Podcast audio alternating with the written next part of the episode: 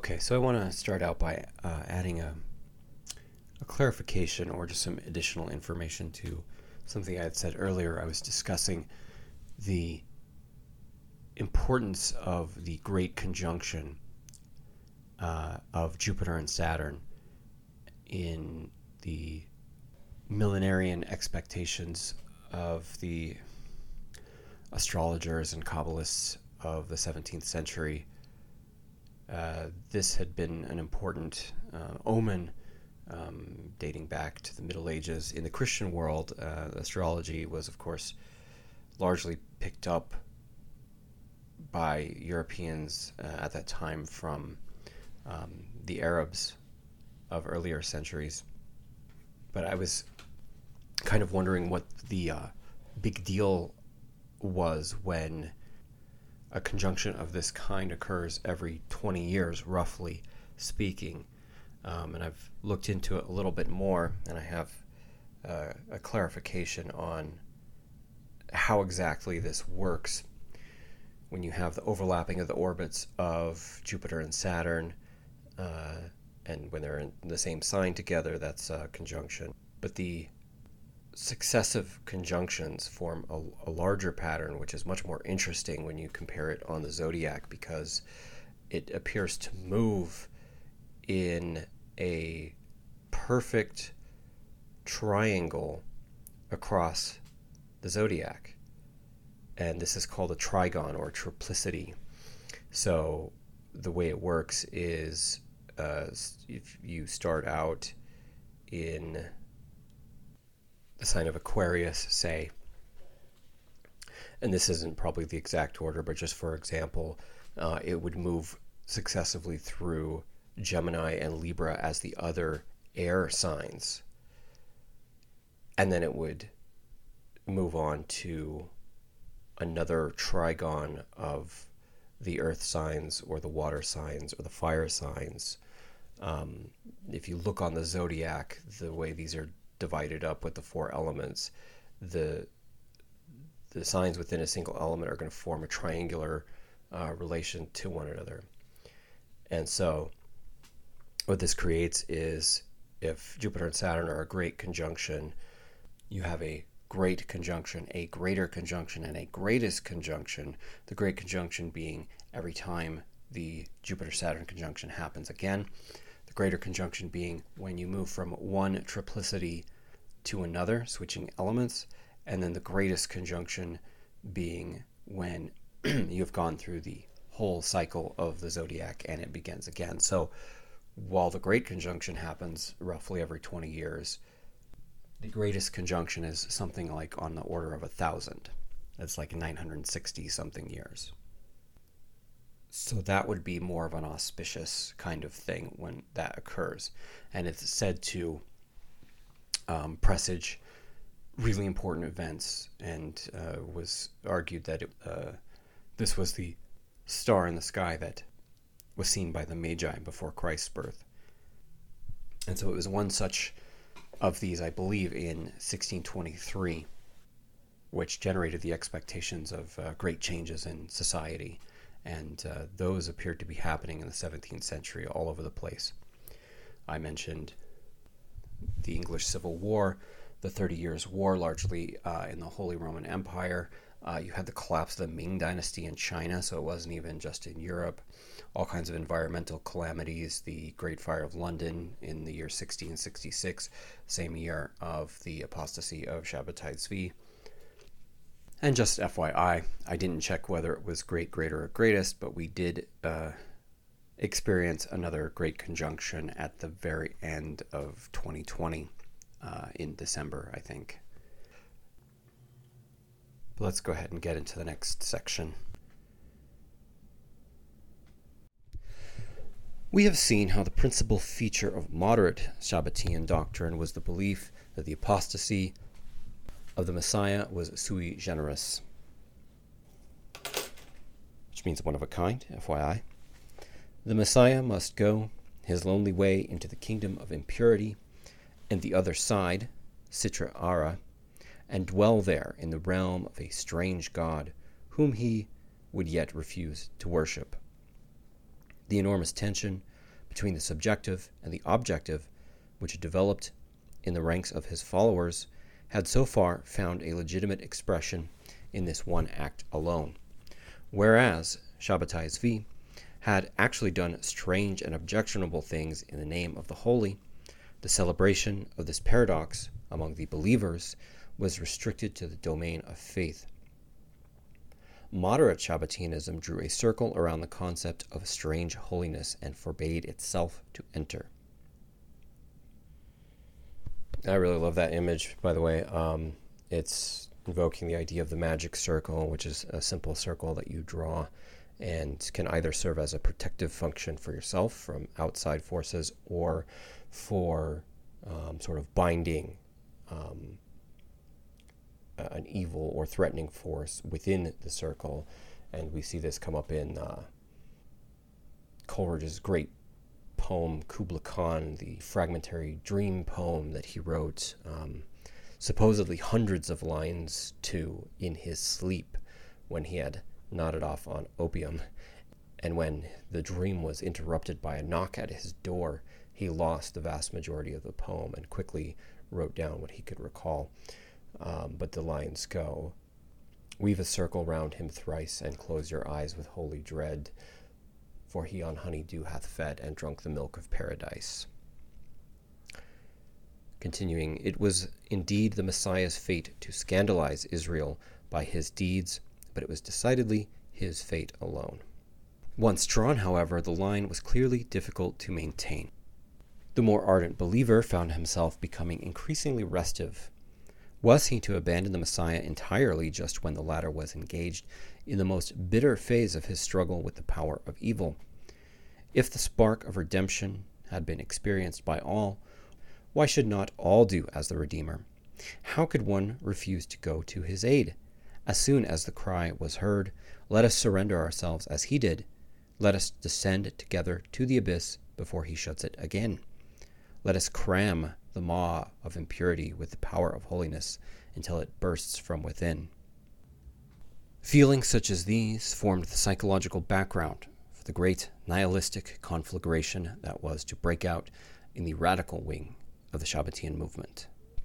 The fire was fed by powerful religious emotions, but in the crucial moment, these were to join forces with passions of an entirely different sort, namely with the instincts of anarchy and lawlessness that lie deeply buried in every human soul. Traditionally, Judaism had always sought to suppress such impulses, but now that they were allowed to emerge in the revolutionary exhilaration brought on by the experience of redemption and its freedom, they burst forth more violently than ever. An aura of holiness seemed to surround them. They too would be granted their tikkun, if only in the hind parts of holiness. Fascinating phrase, um, probably most most likely referring to Exodus, in which Moses is allowed to see only God's backside and not his full glory, which would surely destroy him. Ultimately, too, the disappointing course of external events had a telling effect. Though he possessed the heroic soul of the warrior Bar Kokhba, Shabbatai Zvi had not gone forth to do battle on the day of the Lord. Bar Kokhba, if you don't know, led the largest Jewish uprising against Rome, and that was ultimately put down. A yawning chasm had appeared between inner and outer realities, and once it was decided that the former was the truer of the two, it was only to be expected that the value of the latter would increasingly come to be rejected. It was precisely at this point that Messianism was transformed into nihilism. Having been denied the political and historical outlets it had originally anticipated, the new sense of freedom now sought to express itself in the sphere of human morality. The psychology of the radical Shabbatians was utterly paradoxical and moronic. Essentially, its guiding principle was, whoever is as he appears cannot be a true believer. Remember that the Maranos were the forced converts who nevertheless continued to believe and practice Judaism in secret. The event that produced the largest number of these was the expulsion from Spain of Jews uh, and Muslims, at least the parts of Spain that were contr- under the control of Isabella and Ferdinand. I believe there are some parts of what is modern Spain that uh, still were not at the time. But it was required for all of these to convert to Catholicism or leave the country, uh, which many did, and they actually went to places like Turkey or somewhere in the Ottoman Empire, and that's actually the community in which Shabbatai Zvi was uh, raised was largely made up of uh, Sephardim, even though this was in Turkey, uh, the Sephardic Jews being the, the Jews of Spanish origin. At any rate, in practice, this meant the following. The true faith cannot be a faith which men publicly profess. On the contrary, the true faith must always be concealed. In fact, it is one's duty to deny it outwardly, for it is like a seed that has been planted in the bed of the soul, and it cannot grow unless it is first covered over. For this reason, every Jew is obliged to become a Marano. Again, a true act cannot be an act committed publicly before the eyes of the world. Like the true faith, the true act is concealed, for only through concealment can it negate the falsehood of what is explicit. Through a revolution of values, what was formerly sacred has become profane, and what was formerly profane has become sacred. It is no longer enough to invent new mystical meditations, kavanot, to suit the changed times. New forms of action are needed. Prior to the advent of the Redeemer, the inward and the outward were in harmony, and this is why it was possible to effect great tikkunim by means of outwardly performing the commandments. Now that the Redeemer has arrived, however, the two spheres are in opposition. The inward commandment, which alone can effect a tikkun, has become synonymous with the outward transgression. Bitulah shel Torah Zehu Kiyuma. The violation of the Torah is now its true fulfillment. So the arrival of the Messiah actually inverts and overthrows everything. More than anything else, it was this insistence of the radicals on the potential holiness of sin, a belief which they attempted to justify by citing out of context the Talmudic dictum, quote, "A transgression committed for its own sake is greater than a commandment not committed for its own sake," which alienated and offended the average Jew and caused even the believers themselves to undergo the severest of conflicts. In the history of religion, whenever we come across the doctrine of the holiness of sin, it is always in conjunction with one or another spiritualistic sect. The type of the pneumatic, which I have previously discussed, is particularly susceptible to such a teaching, and it is hardly necessary to point out the connections that exist between the theories of nihilism and those of the more extravagant forms of spiritualism. To the pneumatic, the spiritual universe which he inhabits is of an entirely different order from the world of ordinary flesh and blood, whose opinion of the new laws he has chosen to live by is therefore irrelevant, insofar as he is above sin, an idea common to many sectarian groups, which occasionally occurs in the literature of Hasidim as well. He may do as the Spirit dictates without needing to take into account the moral standards of the society around him, and indeed he is, if anything, duty-bound to violate and subvert the ordinary, this ordinary morality, in the name of the higher principles that have been revealed to him. Although individuals with inclinations in this direction existed in Judaism also, particularly among the Kabbalists, up to the time of the Shabbatians, their activities were confined entirely to the level of pure theory. The most outstanding example of such speculative or virtual spiritualism to be found in Kabbalistic literature is the Sefer Ha Temunah, the Book of the Image.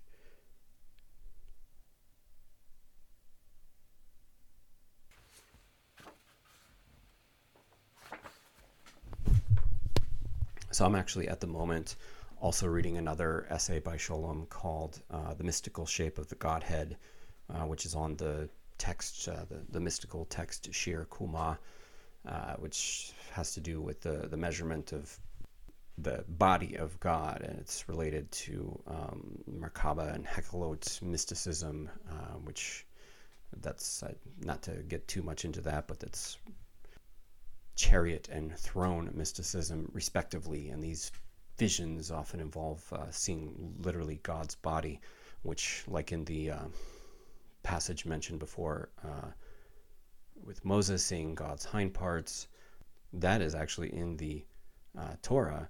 And so this is controversial because uh, God is not supposed to have a body. He's supposed to transcend uh, anything in the physical universe.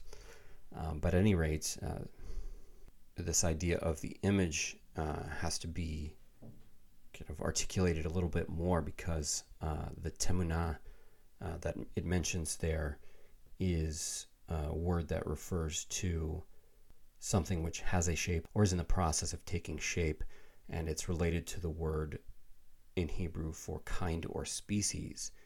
And that is the word that is used when it says not to make a graven image of God uh, or any likeness to God. So we're not supposed to make the image of anything that is like unto God.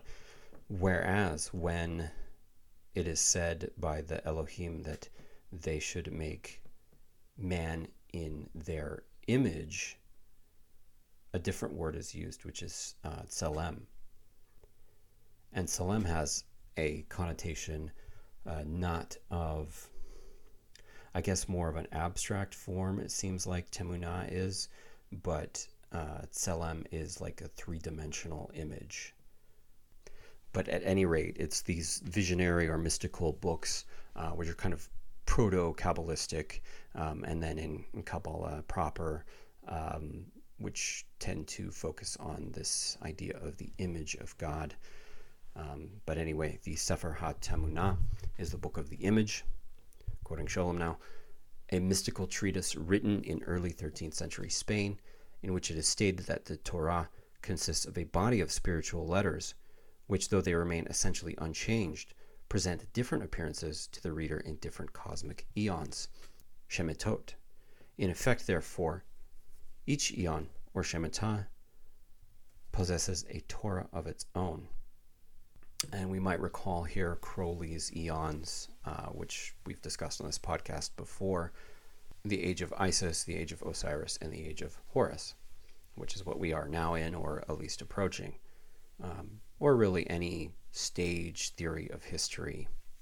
In the current Shemitah, which is ruled by the divine quality of Din, stern judgment or rigor, the Torah is read in terms of prohibitions and commandments, and even its most mystic allusions, which must be interpreted in this light.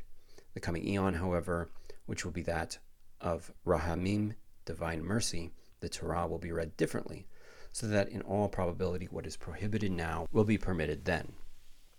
Everything depends on the particular eon and the divine quality or attribute presiding over it. Sensing the dangers inherent in such a doctrine, certain Kabbalists, such as Moses Cordovero, attempted to dismiss it as entirely unworthy of consideration, but it was precisely those works that propounded it, such as the Sefer Ha Temunah and the Sefer Ha Kana, which influenced the Shabbatians tremendously.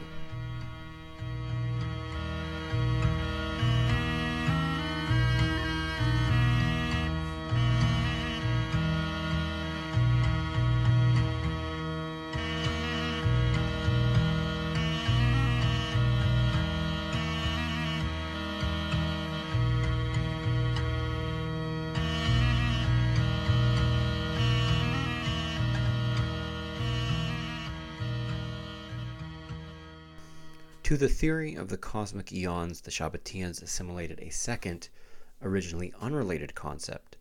The Zohar itself does not recognize, or more exactly does not utilize, the idea of the Shemitot at all, a fact that was instrumental in making it suspect in the eyes of later Kabbalists.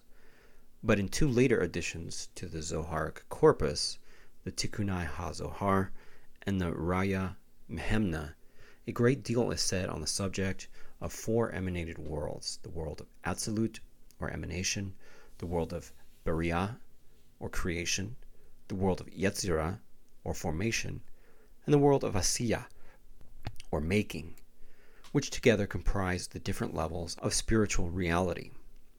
In connection with these, we also occasionally hear of a Torah of Atzilut and a Torah of Beriah, the meanings of which are not entirely clear. By the time of the Kabbalists of the School of Safed, however, we find these latter terms employed in a definite sense to indicate that there are two aspects of one essential Torah, that is the Torah as it is understood in the supernal world of Atzilut, and the Torah as it is understood in the lower world of Beriah. The School of Safed would be uh, Isaac Luria, and I believe Moses Cordovero. I'll, I'd have to check on that, though. Interesting anecdote on Luria, by the way, is that he would spend days and weeks wandering in the wilderness around Safed, seeing his friends and family only on the Sabbath. Walking, of course, is a great form of meditation and spur to creative thinking and discovery in the realm of ideas, as many, many poets, philosophers, and scientists, even in a bygone era when scientists viewed their work as being creative, will attest to.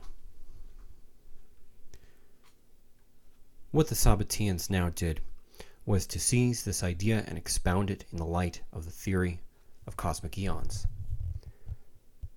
The Torah of Beriah, they argued, borrowing a metaphor from the Zohar, is the Torah of the unredeemed world of exile, whose purpose it was to serve as a garment for the Shekhinah in her exile, so that whoever observed its commandments and prohibitions was like one who helped clothe the Shekinah in her state of distress. The Torah of Atzilut, on the other hand, is the true Torah. Like the mystery of the Godhead, it makes manifest, has been in a state of concealment the entire period of exile. Now that the redemption has commenced, it is about to be revealed, and although in essence it is identical with the Torah of Beriah, its way of being read will be different. Thus, all the commandments and prohibitions of the Torah of Beriah will now be reinterpreted in the light of the world of Atzilut, in which, to take but one example, as is stated in several Kabbalistic sources, there is no such thing as forbidden sexual practices. We have a footnote by Scholem here. The Tikkunei HaZohar, for example, asserts, above, that is in heaven, there are no laws of incest. Another commonly cited support for this belief was Leviticus twenty seventeen, which is devoted almost entirely to an enumeration of incestuous transgressions. Quote, "And if a man shall take his sister, his father's daughter, or his mother's daughter, and see her nakedness, and she see his nakedness, it is a shameful thing." In which the Hebrew for shameful thing, chesed, is the same word that is ordinarily used in the Bible in the sense of loving kindness. Back to the main text. It was in this manner that assertions made in, in a completely different spirit and in terms of a wholly different understanding of the concepts world of Atzilut and Torah of Atzilut were pressed into service by the radical Shabbatians as slogans for their new morality. Footnote again. Among anti-Shabbatian Kabbalists, there were a number of attempts to explain this monstrous perversion, as it seemed, of sacred writings. In his Divrei Sofrim, for example, R. Zadok HaKohen of Lublin cites an unidentified book written by a saintly man as his authority for asserting that the Shabbatians, quote, "came to the end that they came to because they engaged in the study of the Kabbalah with their hearts full of lust and therefore materialized much of its spiritual meaning, and in consequence of the fact that they saw references to copulation, kissing, embracing, and so forth in what they read, they yielded to lascivious passions. May God preserve us from the same, and committed great evil." End quote. In much the same vein, Rabbi Zvi of Zajdow, that's a Polish name, I think, and uh, Polish pronunciations always trip me up. One of the great Kabbalists of the Hasidic movement, and possibly none other than Rabbi Zadok HaKohen's saintly man himself, writes in the Sur Meirah Va'aseh Tov, quote, I once heard my teacher, the seer of Lublin, comment on certain students by mentioning the case of that well-known sect. It, that is. Shabbatian antinomianism, happened because they desired to achieve the revelation of Elijah and to prophesy by the Holy Spirit, without troubling to discipline their natures or their material selves. And so, by being unworthy and without caution, they overreached themselves by attempting to probe the unity of God without first purifying their material natures, and by imagining divine forms with sexual attributes under the chariot, Merkabah. Their lascivious passions were aroused. May God preserve us from the same, and what happened, happened. And he, the seer of Lublin, quoted the Baal Shem Tov as saying that because the fools studied this wisdom, the Kabbalah, without application and without the slightest fear of heaven, they materialized its teachings and lapsed. So I think what this is saying is that in order to handle much of what is manifestly sexual material in mystical, Kabbalistic literature and myth, one has to be purified first in order that one doesn't succumb to uh, lustful application of these these ideas. The concept of the two Torahs was an extremely important one for Shabbatian nihilism, not least because it corresponded so perfectly to the Maronic mentality. In accordance with its purely mystical nature, the Torah of Atzilut was to be observed strictly in secret. The Torah of Beriah, on the other hand, was to be actively and deliberately violated. As to how this was to be done, however, the radicals could not agree, and differing schools of thought evolved among them. It was important to keep in mind that we are dealing here with an eruption of the most diverse sorts of emotion. The Gordian knot binding the soul of the exilic Jew had been cut, and a vertigo that ultimately was to be his undoing seized the newly liberated individual. Genuine desires for a reconsecration of life mingled indiscriminately with all kinds of destructive libidinal forces tossed up from the depths by an irrepressible groundswell that undulated wildly between the earthly and the divine. But I mean, I just call that Tuesday, right? That's just human life. Maybe just me. Moving on. The psychological factors at work were particularly various in regard to the doctrine of the holiness of sin, which, though restricted at first by some of the believers to the performance of certain specified acts alone, tended by virtue of its own inner logic to embrace more and more of the Mosaic law, especially the biblical prohibitions.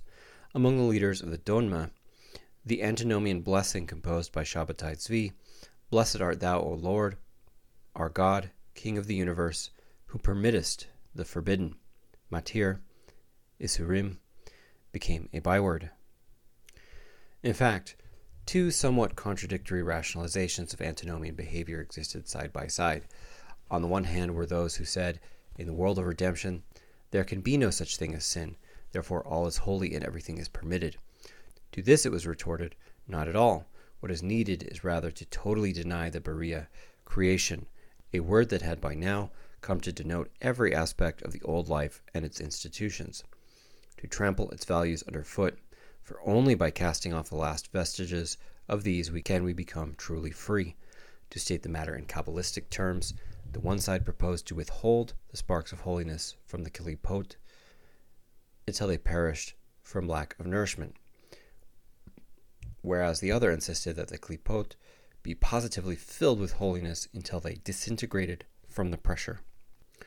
But in either case, and despite many psychological nuances which entered into the transgression committed for its own sake, and the sacred sin, all the radicals were united in their belief in the sanctifying power of sin itself, that dwelleth with them in the midst of their uncleanness, as they were fond of interpreting the phrase in Leviticus sixteen sixteen. It would be pointless to deny that the sexual element in this outburst was very strong, a primitive abandon such as the Jewish people would scarcely have thought itself capable after so many centuries of discipline in the law, joined hands with perversely pathological drives to seek a common ideological rehabilitation.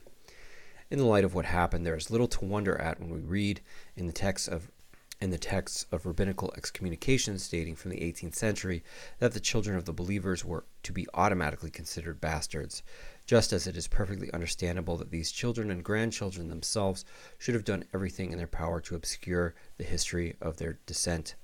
One may readily grant, of course, as Zalman Rubashov justly observes in his study of the Frankists, that, quote, every sectarian movement is suspected by the church against which it rebels of the most infamous misconduct and immorality, end quote, a conclusion which has led to the hypothesis that such accusations invariably invariably tell us more about the depraved fantasies of the accusers than they do about the actual behavior of the accused.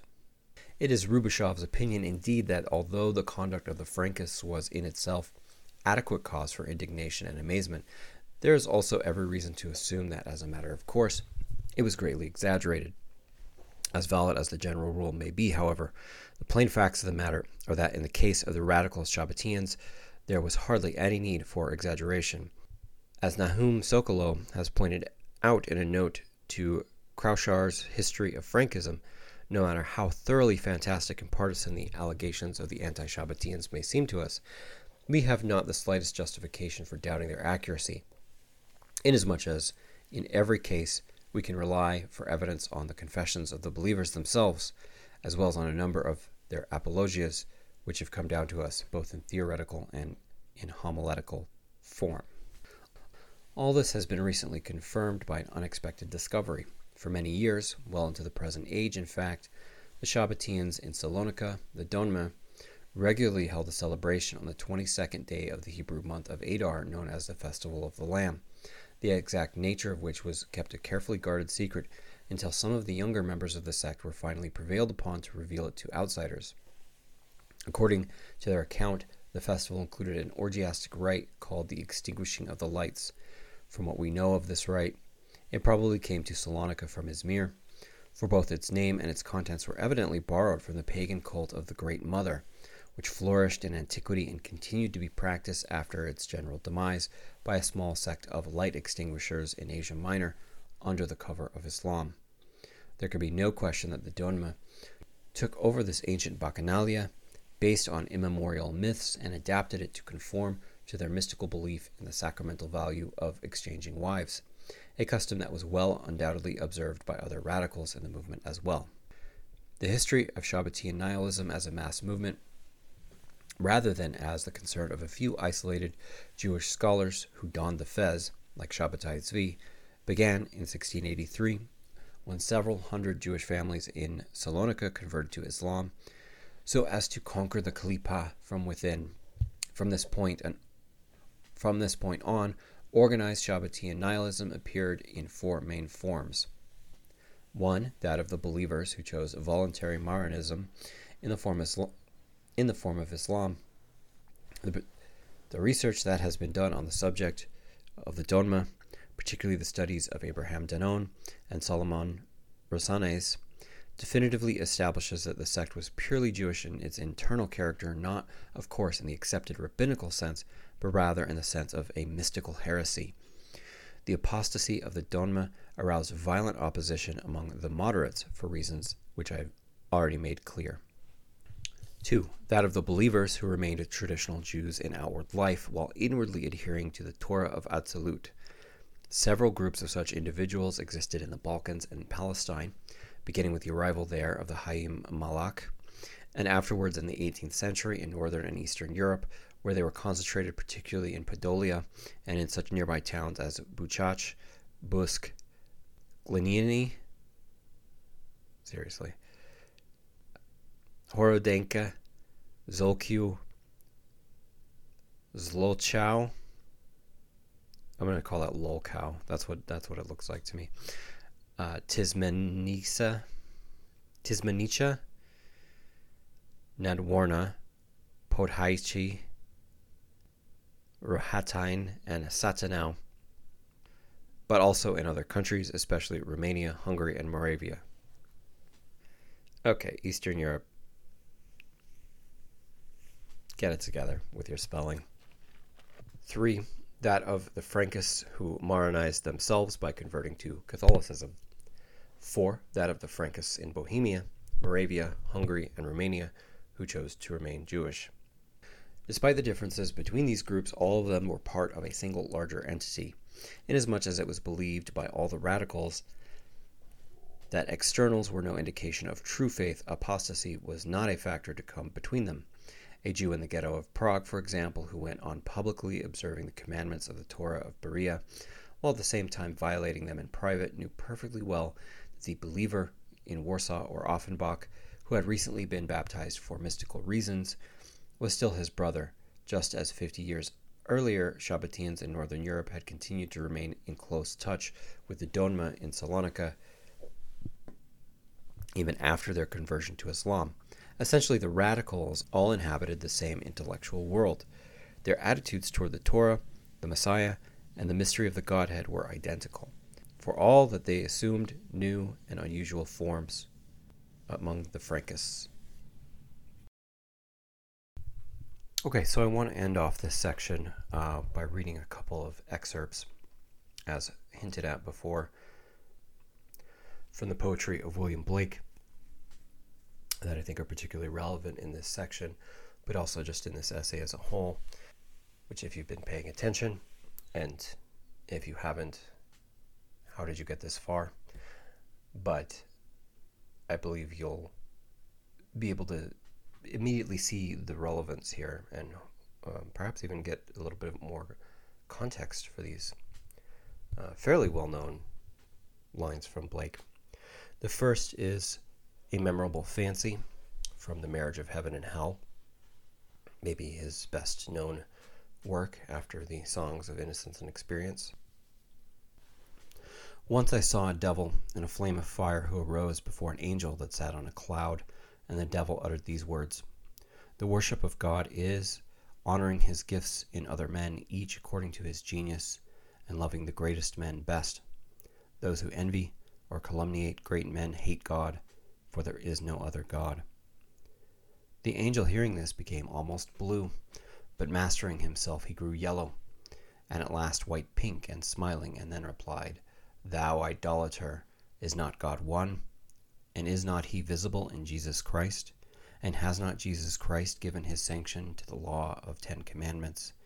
And are not all other men fools, sinners, and nothings?" The devil answered, "Bray a fool in a mortar with wheat, yet shall not his folly be beaten out of him." If Jesus Christ is the greatest man, you ought to love him in the greatest degree. Now hear how he has given his sanction to the law of Ten Commandments. Did he not mock at the Sabbath, and so mock the Sabbath's God? Murder those who were murdered because of him. Turn away the law from the woman taken in adultery. Steal the labor of others to support him.